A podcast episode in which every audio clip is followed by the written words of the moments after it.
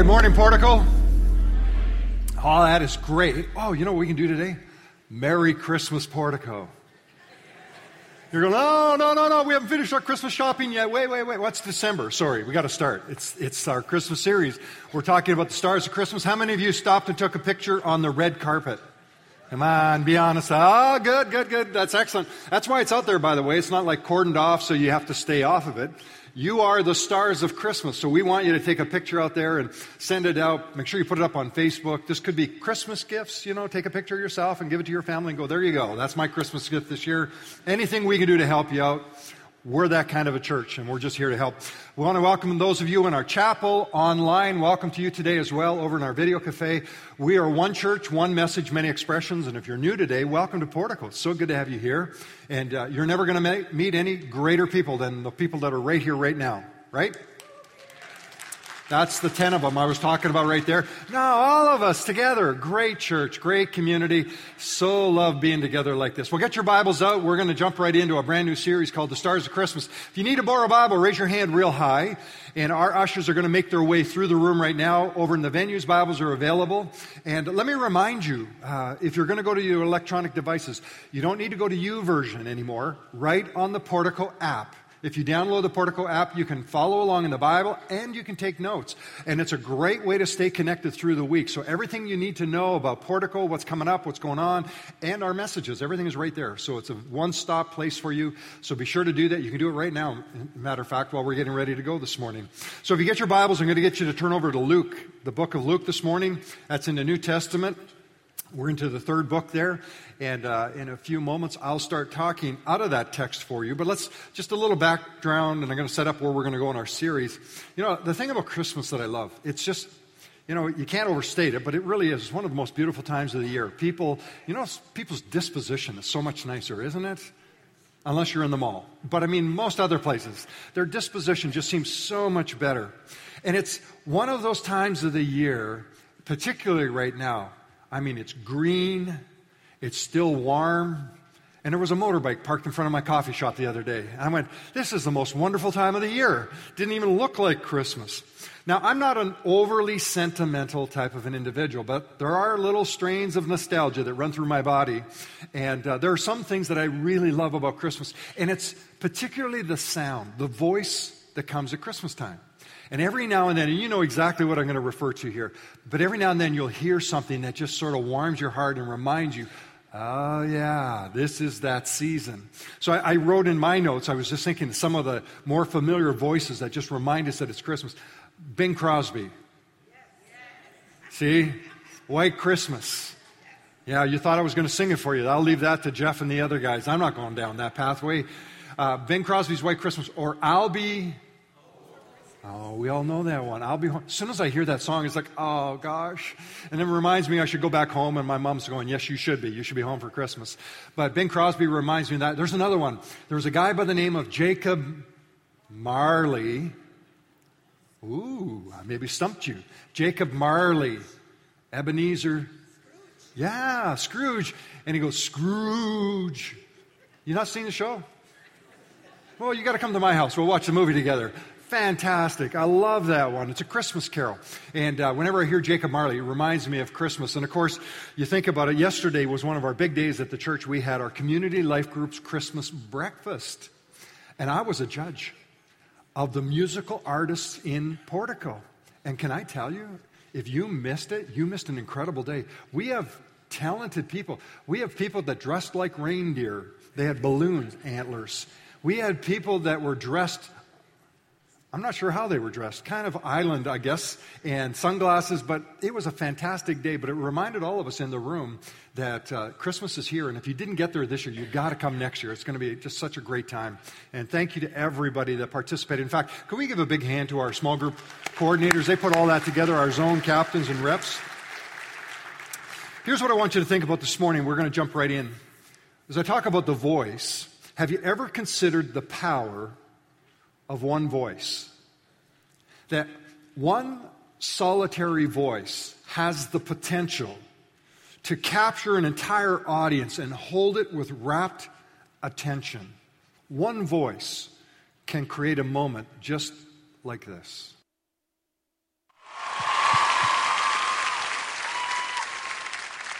Great is thy faithfulness. O God, my Father. There is no shadow of turning with thee. Thou changest not thy compassions, they fail not. As thou forever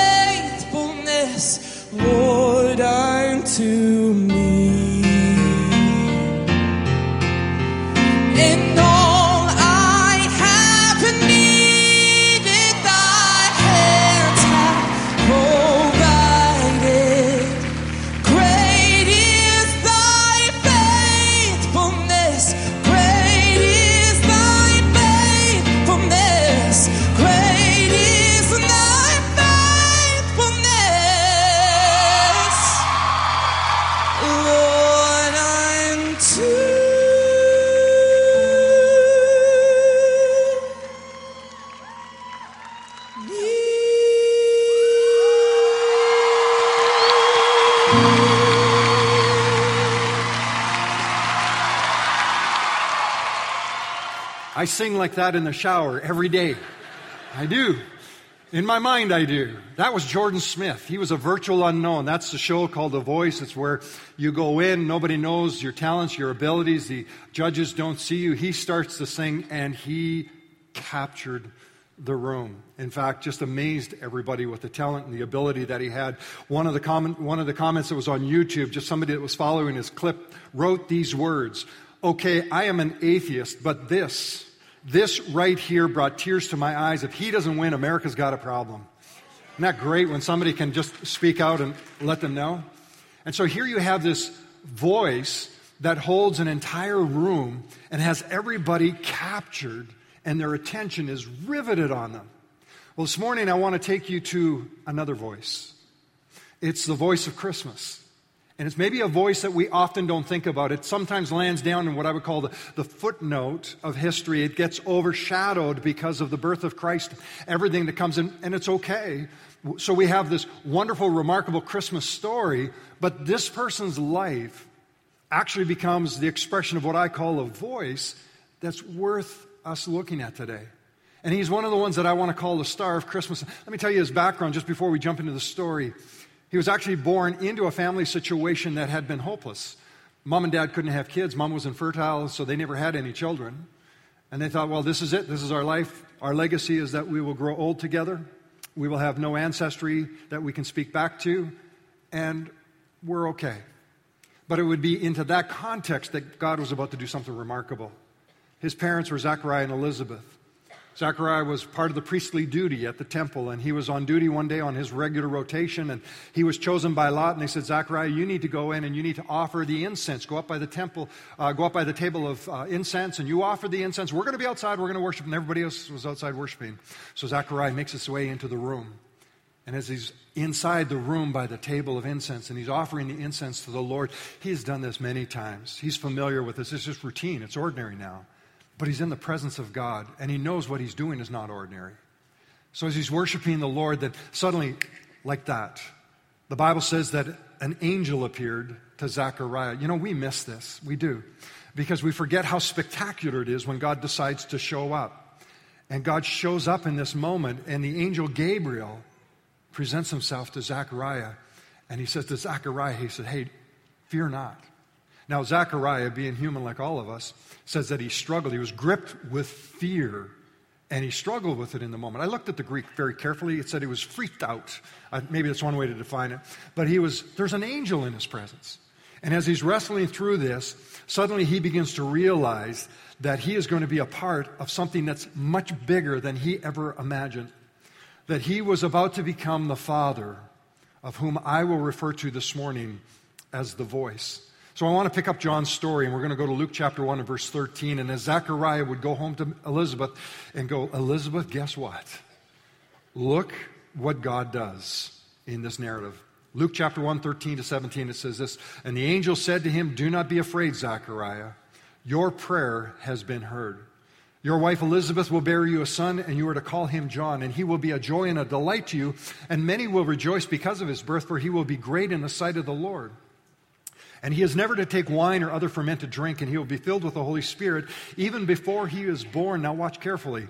Gabriel says, And Zechariah, he will bring back many of the people of Israel to the Lord their God, and he will go on before the Lord in the spirit and power of Elijah to turn the hearts of the parents to the children and the disobedient to the wisdom of the righteous, to make ready a people prepared for the Lord. It's amazing, isn't it?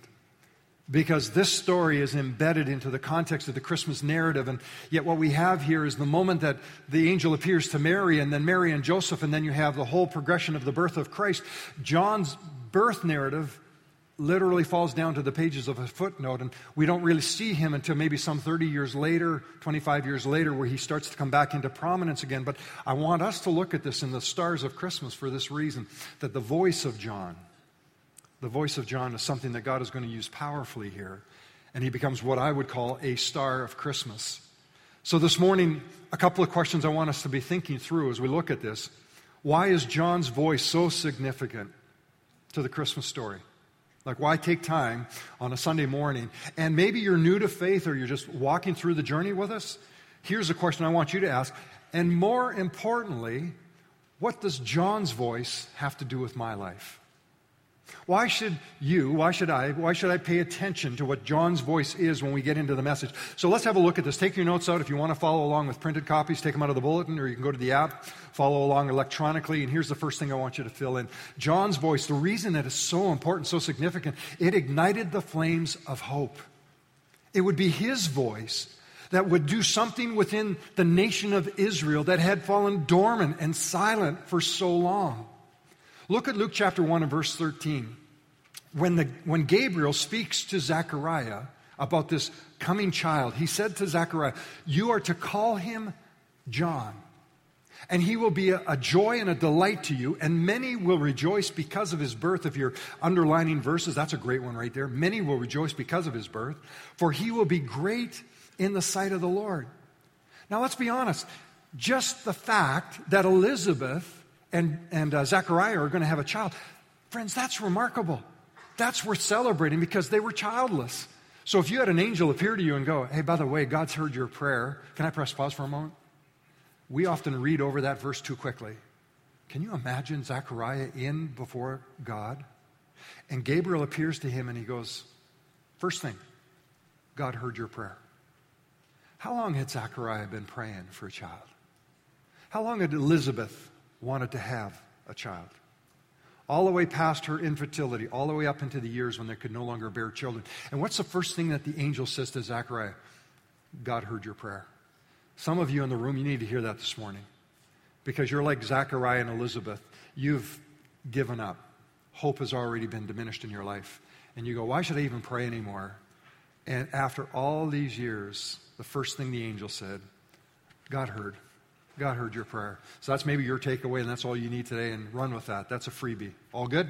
All right, back to the message. So Zachariah is going to race home. He's going to tell Elizabeth, hey, guess what happened to me today? An angel showed up. She goes, oh, yeah, sure. You've been sipping the temple wine again. Let's talk about this. You know, I'm way past the years of bearing children. He goes, no, no, no, no, no. An angel appeared to me. And so we know for sure that for them, this is going to be a joy and a delight because all parents delight in their children. Ooh. Remember, mom and dad, kids are listening in right now. Your Christmas list is getting shorter. All parents delight in children. Oh, there you go. And all children delight in their parents. We are a joy to each other. My parents love me because I say they do. That's how I know they do. But, uh, and I love my son. All of us. So there's no question that for Elizabeth and Zachariah, when the angel said, He will be a delight and joy, they would go, Absolutely. But it's so much deeper than that. It's much more profound than that because actually Gabriel was driving something deeper into their world. That this child, this child was going to be a voice that would change the entire nation, and his voice would reverberate through the land and would change a world. Now, watch carefully. If your Bibles are still open, drop down to verse 68. When Elizabeth is about to name their baby boy, Zechariah, we don't have time to read the story here, but Zechariah, because of his disbelief in the angel's announcement, lost his voice. The angel said, Okay, if you don't believe me, I'm going to take your voice away, and when your child is born, you know, we'll take care of this issue here. And so he'd gone voiceless, and he wasn't able to speak. So now, when the baby is born, about nine months later, they're there trying to decide what the name of the child is going to be. And so family and friends and relatives are all over, and they're going, Elizabeth, what are you going to name this boy? And she goes, We're going to name him John. And they're going, John? There's nobody in your family named John. Like, why would you choose John? Why not name him after Zachariah? And she goes, No, no, no, it's got to be John. They went, No, that's not a good name. Pick one of your ancestors' names and bring that back into your family again. And so she turns over to Zachariah and she said to Zachariah, What's the name we're going to give our son? And Zachariah, the Bible says that he took out a writing pad. Does everybody know what that is? That's an early version of an iPad. That's what that was. He took out a, an iPad and he wrote on his iPad, he said, His name will be John. And immediately, immediately, his voice returned. And look what happens. He's filled with the Spirit of the Lord. He begins to prophesy, and he says this Praise the Lord, the God of Israel, because he has visited and redeemed his people. He has sent us a mighty Savior from the royal line of his servant David. Now drop down and look at verse 76. This is dad holding his son, prophesying over his son. And he said, And you, my child, you, my child, will be called a prophet of the Most High. You will go on before the Lord to prepare the way for him to give his people the knowledge of salvation through the forgiveness of their sins. Because of the tender mercy of our God, by which the rising sun will come to us from heaven to shine on those living in darkness and in the shadow of death to guide our feet into the path of peace. Whoa! This is amazing. Everybody's pressuring Elizabeth, give him a name that fits the family. And she goes, No, no, no. The angel said, John. Zechariah, what do we give him? His name is John. And suddenly his voice comes back and he begins to speak prophetically and declare over his child. And I don't even think he understood in the moment what was taking place. But I can just imagine this dad holding his child or looking at the child in his mother's arms or whatever the context is, and all of a sudden God speaks through him. That's what prophecy is. God prompts and gives him the words to speak. And he goes, And you, my son, you bring me joy and delight already, but you, my son, you're going to ignite the flames of hope in a nation that has lost all hope. For 400 years, they've been wondering, Where's God? Where's God? But you're going to be the voice and it's going to be your voice that is going to echo throughout the land. And your voice is going to remind the people that God has not abandoned them. Here's the thought that God's silence is not an indication of his absence. So often, what we do is we get in the middle of our own personal crisis that we go, Whoa, where is God? And his silence must be an indication of his absence. If there's anything we can take out of the story today, it's this right here that when John was born and brought into this world, 400 years, Israel's gone through exile and humiliation, and they have power domination by Rome over them. And for 400 years, they're going, God, where are you? Some had even given up praying already. And life was just a routine. But when John was born, I am reminded again that God's silence is not an indication of his absence. And for some of us today, the fact that we don't hear the voice of God, we go, Has He left? No, He hasn't. It just means God is working in the background. He is already orchestrating and coordinating and planning and moving things in the direction that He knows that is going to work for our good. There are voices of hope, friends, and John is one of those voices. Did you know all throughout history, God has raised up people and used them to ignite the flames of hope? It would be the voice of Martin Luther that would say, We are saved by faith alone, that would ignite the Reformation, the Protestant Reformation. It would be the voice of Abraham Lincoln who would say, Four score and seven years ago, our fathers brought forth on this continent a new nation conceived by liberty and dedicated to the proposition that all men are created equal. And the voice of a president would heal the wounds of a nation that was ripped apart by war to bring a new future to the land of America. It would be the voice of William Wilberforce, who would rally people towards the anti slave trade movement in 18th century Britain to stop the injustice. And it would be his voice that would ignite the flames of hope by saying, You may choose to look the other way, but you can never say again that you did not know. One solitary voice has the power to change the world. Every voice, your voice, has the power to change the world. You can ignite the flames of hope and give people the promise of what Christmas is truly all about. John 1 6 and 7. In your notes, there was a man sent from God whose name was John. He came as a witness to testify concerning the light it is John who would ignite the flames of hope in Israel. But God gives us this wonderful opportunity. He goes, And you, my sons and my daughters, followers of the Most High God, your voice might be one solitary voice, but everybody in this room and everybody listening to me and those of you online, our voice has the power to ignite flames of hope. We can be the voice that will champion the cause that will stir and move people to realize that terrorism and war and famine and fear and uncertainty and economic downturn is not the declaration that God has brought to our world, but peace on earth through Jesus Christ is the greatest gift that we have. And John is a great reminder that your voice and my voice it can ignite the flame of hope. But John did something more than that. Go back to your notes. It would also be his voice that would inspire a generation to believe.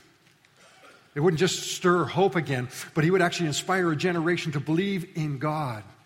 That God hadn't abandoned his people, that God had not forgotten the promise that he had made to his people, that from the beginning of the foundations of the earth, there was a plan that has always been in motion, and that this voice would proclaim that a Messiah was coming. We know by this point in history that Israel was no longer a nation that was celebrating its national pride and independence, that, that had long been squelched. Rome was the new geopolitical power. Its stranglehold over Palestine, particular Israel, was always visible. This was Caesar's kingdom. He was God, and he wanted everybody to know it. Yet, this lone voice in the wilderness, this obscure wilderness itinerant preacher who dressed unusual, looked unusual, and stayed out at the peripherals of society, it would be his voice that would inspire a generation to dare to believe again. Do you remember the promise? Remember what Gabriel told John's father Zechariah? Luke 1:16, it's in your notes. He will bring back many of the people of Israel to the Lord their God. Wow. What a gift that a dad knows his son is about to do. Listen carefully. Can you hear it? Can you hear it? Israel's faith had waned. And suddenly, from the wilderness comes a voice Make straight the way for the Lord. Make straight the way for the Lord. Make straight the way for the Lord. And people's hearts were not just ignited with a flame of hope, but all of a sudden he starts to preach the repentance of sins through baptism, and people start to come, and clusters of people and crowds of people begin to gather around this individual, wondering, who is this man? But something deep inside of them inspired them to believe again that just maybe, just maybe God had not forgotten them when challenged by the religious aristocracy as to who he was and where did he get his authority and why did he do what he was doing, John didn't refer in his own words. Look in your notes, John 1 23. He replied in the words of the prophet Isaiah I am the voice of the one calling in the wilderness, make straight the way for the Lord. It was the power of his voice that would inspire people to believe in God, those that would follow John, his closest disciples hanging on every word, believing that God was doing something amazing. It would be to these disciples that John one day would see this lone man walking towards them. And to Andrew, he would go, Look, look, the Lamb of God who takes away the sin of the world.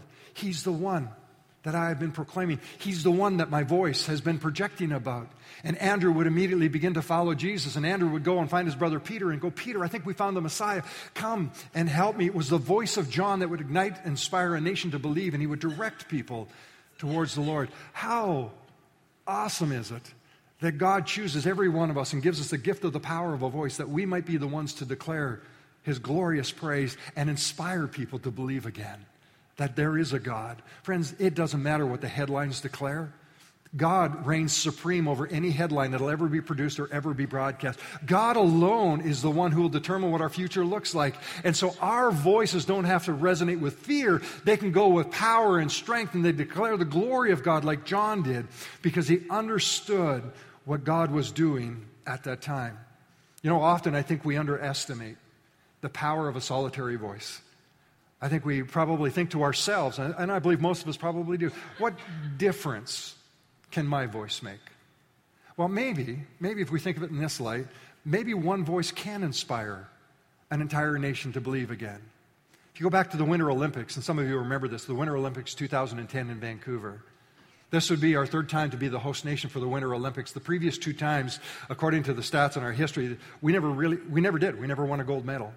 And so on this third time in, in 2010, everything was about to change. Not only had we never won a gold medal, but in 2010 we won 14 gold medals, and by the end of the Olympics we had 26 medal counts, the highest that we'd ever had. We won the most gold medals in that Olympics than any nation had won at a winter. What happened? What happened to cause our nation to rally? Now we're good people, we know that, so we deserve to win. But what caused us? Could it be that something inspired us to believe? Is it possible that one voice could cause us to believe that perhaps it was the voice of one of our very own Canadian musical artists, Nikki Yanofsky, that made us believe it was possible. I don't know. This is the moment we have dreamed of all our lives. Will be the change we wish from us. We'll stand tall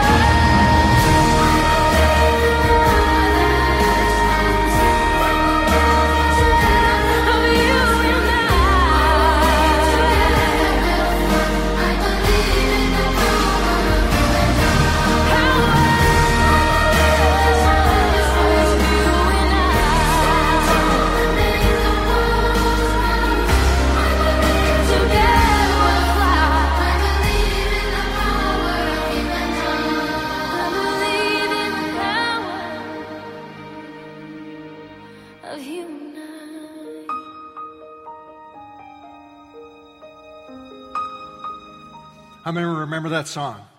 Yeah, yeah, we remember it. 16 years old, born in Montreal. I'll tell you, by the end of the Olympics, truthfully, it was like, no more, no more. Nikki, I get it, I get it, I believe.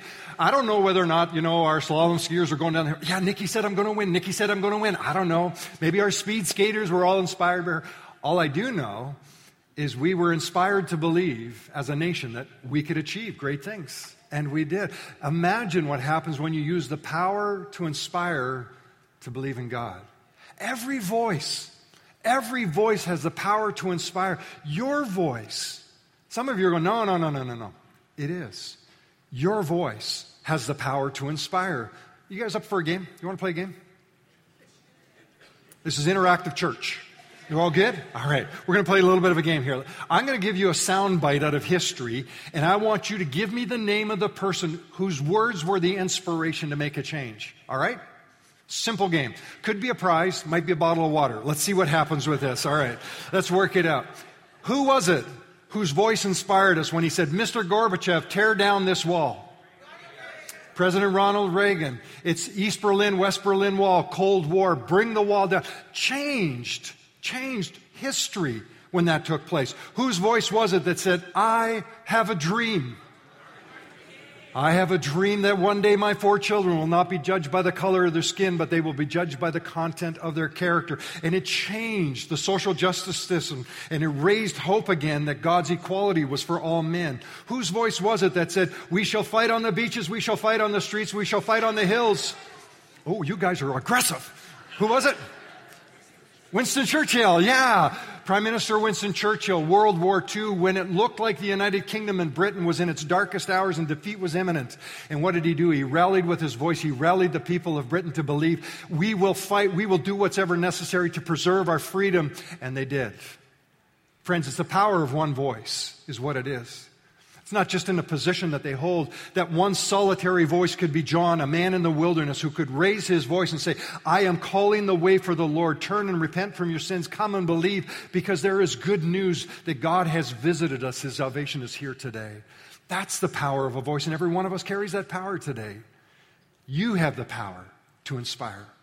According to Psalm 145 4, it's in your notes. It says, One generation will commend your works to another. They will tell of your mighty acts. Psalm 78, verse 4 says, We will not hide them from, the, from their descendants. We will tell the next generation the praiseworthy deeds of the Lord, his power, and the wonders that he has done. That's the power of a voice that can change the course of history.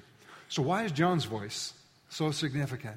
Because it reminds me not only was God doing something spectacular that would change the world, but if John could ignite the flames of hope, and if John could inspire a generation to believe, so can you. So can I. And one last thing in your notes I want you to write down. What about John's voice should we take note of? John's voice, it impacted the future of all humanity. It wasn't confined to his generation. It wasn't limited in its impact to merely those that he would walk with and he would speak to. Can you imagine how his father Zechariah must have felt as he listened to the angel Gabriel say these words in Luke 1:17, and he will go on before the Lord in the spirit and the power of Elijah. He will turn the hearts of parents to their children, disobedient to the wisdom of righteousness. He will make ready a people prepared for the Lord. Zechariah, your son, your son is going to impact the future of all humanity. He will be filled with the Spirit and he will be great in the sight of the Lord. God wasn't merely answering the prayers of a husband and wife who longed to have a child in their arms. God wasn't only answering the prayers of Israel who, in desperation, needed to be rescued from their hopeless situation. And God was answering, in that moment, God was answering the prayers of humanity that was in desperate need of a Savior. For since the beginning of time, since in the garden when man failed and sin entered mankind, God was preparing the pathway where the prayers of humanity and their desperate need for a Savior would be answered. And John's voice would be the one that would declare, Look, for here it comes. That's how you impact humanity. Look at John 1:15. John testified concerning Jesus. He cried out saying, "This is the one I spoke about when I said, he who comes after me he has surpassed me because he was before me. John was announcing to the people, don't misunderstand, this is not some temporal move here. The one that I speak to you of, he is the great I am. In the beginning was the Word. The Word was with God. The Word was God. All things were made through Him. Nothing was made without Him. This is the one, the God who took and wrapped Himself in flesh. And I tell you, and what John would tell his people would change the course of humanity. John 129 says the next day when John saw Jesus coming toward him, he said this, "Look, the lamb of God who takes away the sin of the world." Not Israel, not an individual. John says that's the guy right there. He takes away the sin of the world. He was preparing man for what God's work was all about, what the Christmas story. That's why he's a star of Christmas. John's voice was simply following in key with the voice of the angel who appeared to the shepherds on the hillsides of Bethlehem and said, I have good news to you that will cause great joy for all people. Today, in the town of David, a Savior has been born to you, and he is Christ the Lord. A Savior has been born. John goes, Look, the Lamb who takes away the sin of the world. Where was all of this leading? He calls people into the baptism of sin, baptism of repentance for their sins, the remission of their sins, because the Savior, the Messiah, was here. His voice would change the course of humanity. And would give an incredible privilege to every one of us. You see, John was preparing not only Israel, he was preparing the rest of the world. And Jesus would come, and because of Jesus' arrival, and many of us know this, maybe you don't, but really what Christmas is all about, it is a reminder to all of us that God wasn't merely an infant who was confined to the baby in the manger, but this would be the one, the God who would take on flesh, live his life, would die at the hands of men, be crucified on behalf of all of our sins, raised by the power of God. And the reigning, victorious Lord of our lives is the one who has the power to forgive sins and restore relationship with our Heavenly Father. Around here, we talk about saying yes to Jesus. And what that means is when we have that recognition that there is a God that loves us. That's what Christmas is a God that loves us. So much that he paid the price for our sin that he would send his son to be born, but not just for the, not just for the reason of the song, but that he might live a life, a sinless life, be the perfect sacrifice, so that we would have the forgiveness of our sins. John's voice prepared Israel, but his voice carries on through this day, and that voice has the power to change our lives. And by saying yes to Jesus Christ today, your life can be changed. It doesn't happen when you close your eyes. It doesn't happen when you walk to the front. It doesn't happen in any of those. Those are all ways that we can do this. But it happens when we believe in our heart and when we confess with our mouth that Jesus is Lord. That can happen in your car on the way home. That can happen at your home, at your bedside. It can happen in your place of work when all of a sudden you have that realization of who Jesus Christ is. That's the beauty of the work of the Holy Spirit in our hearts and in our lives. Some of you today, you maybe are in this room or in one of the venues, maybe it's online right now, and you're hearing me speak. You need to just stop and go, Jesus, I say yes to you. I believe you're Lord.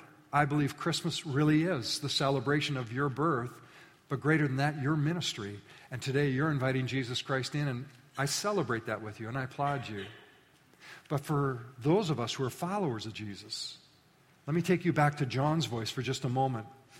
He is what I call a star of Christmas because his voice would impact all of humanity. And every one of us, our voice has the potential to change the course of people's destiny.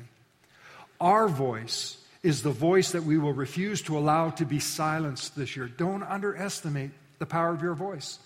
So, this Christmas season, I want to challenge every one of us don't let hatred and crime and terrorism silence your voice. Don't let your health, don't let your economic challenges, don't let your, your own limitations, don't let your disabilities stifle your voice. Let your voice resonate throughout this land. Let your voice speak into your families and speak into your businesses and speak into your circle of friends. Speak of the grace of God. Give the good news that a Savior has been born this day. Your voice has the power to impact humanity if you use it for the purpose that God has given you. We're celebrating a God who has brought good news to every one of us. So today we celebrate the one true living King, Jesus Christ, our Lord and Savior. So this Christmas, the voice that you have, it's the one voice that can be the star. Your voice can ignite the flames of hope. Your voice can inspire people to believe again. And your voice can impact the future of someone's life if you choose to use it. So when you go to Tim Hortons, yes, I said it, and you get your coffee, see, there's one Tim Hortons fan. You get your coffee. You don't just say thank you, you say Merry Christmas. And when all the rest of us go to Starbucks and we get our coffee, we say Merry Christmas. And when we go to the stores and we're shopping in the mayhem and the confusion and we're trying to find parking spaces and people are waving sign language at you that is not the best sign language you've ever seen, you smile without giving signs back and you say, Merry Christmas. And when you go to your families and you go to your friends and wherever you go, yours is the voice that declares God has come and his peace reigns on this earth. Amen? So may we be the people this year that refuses to let ISIS take over. We let Jesus take over. Amen? All right. So, Father, this morning, that's what we pray. We thank you for the privilege of being the voice of yours at this Christmas season. Wherever we go, the power unleashed through all of us is immeasurable when the Spirit works through us. So thank you for the privilege of being a part of your family and your kingdom. For those of you, those that are just saying yes to Jesus and they stop at the yes station today, I thank you for their decision as well. It's going to be an incredible year as your name is lifted up. And we pray it in Christ's name. Amen.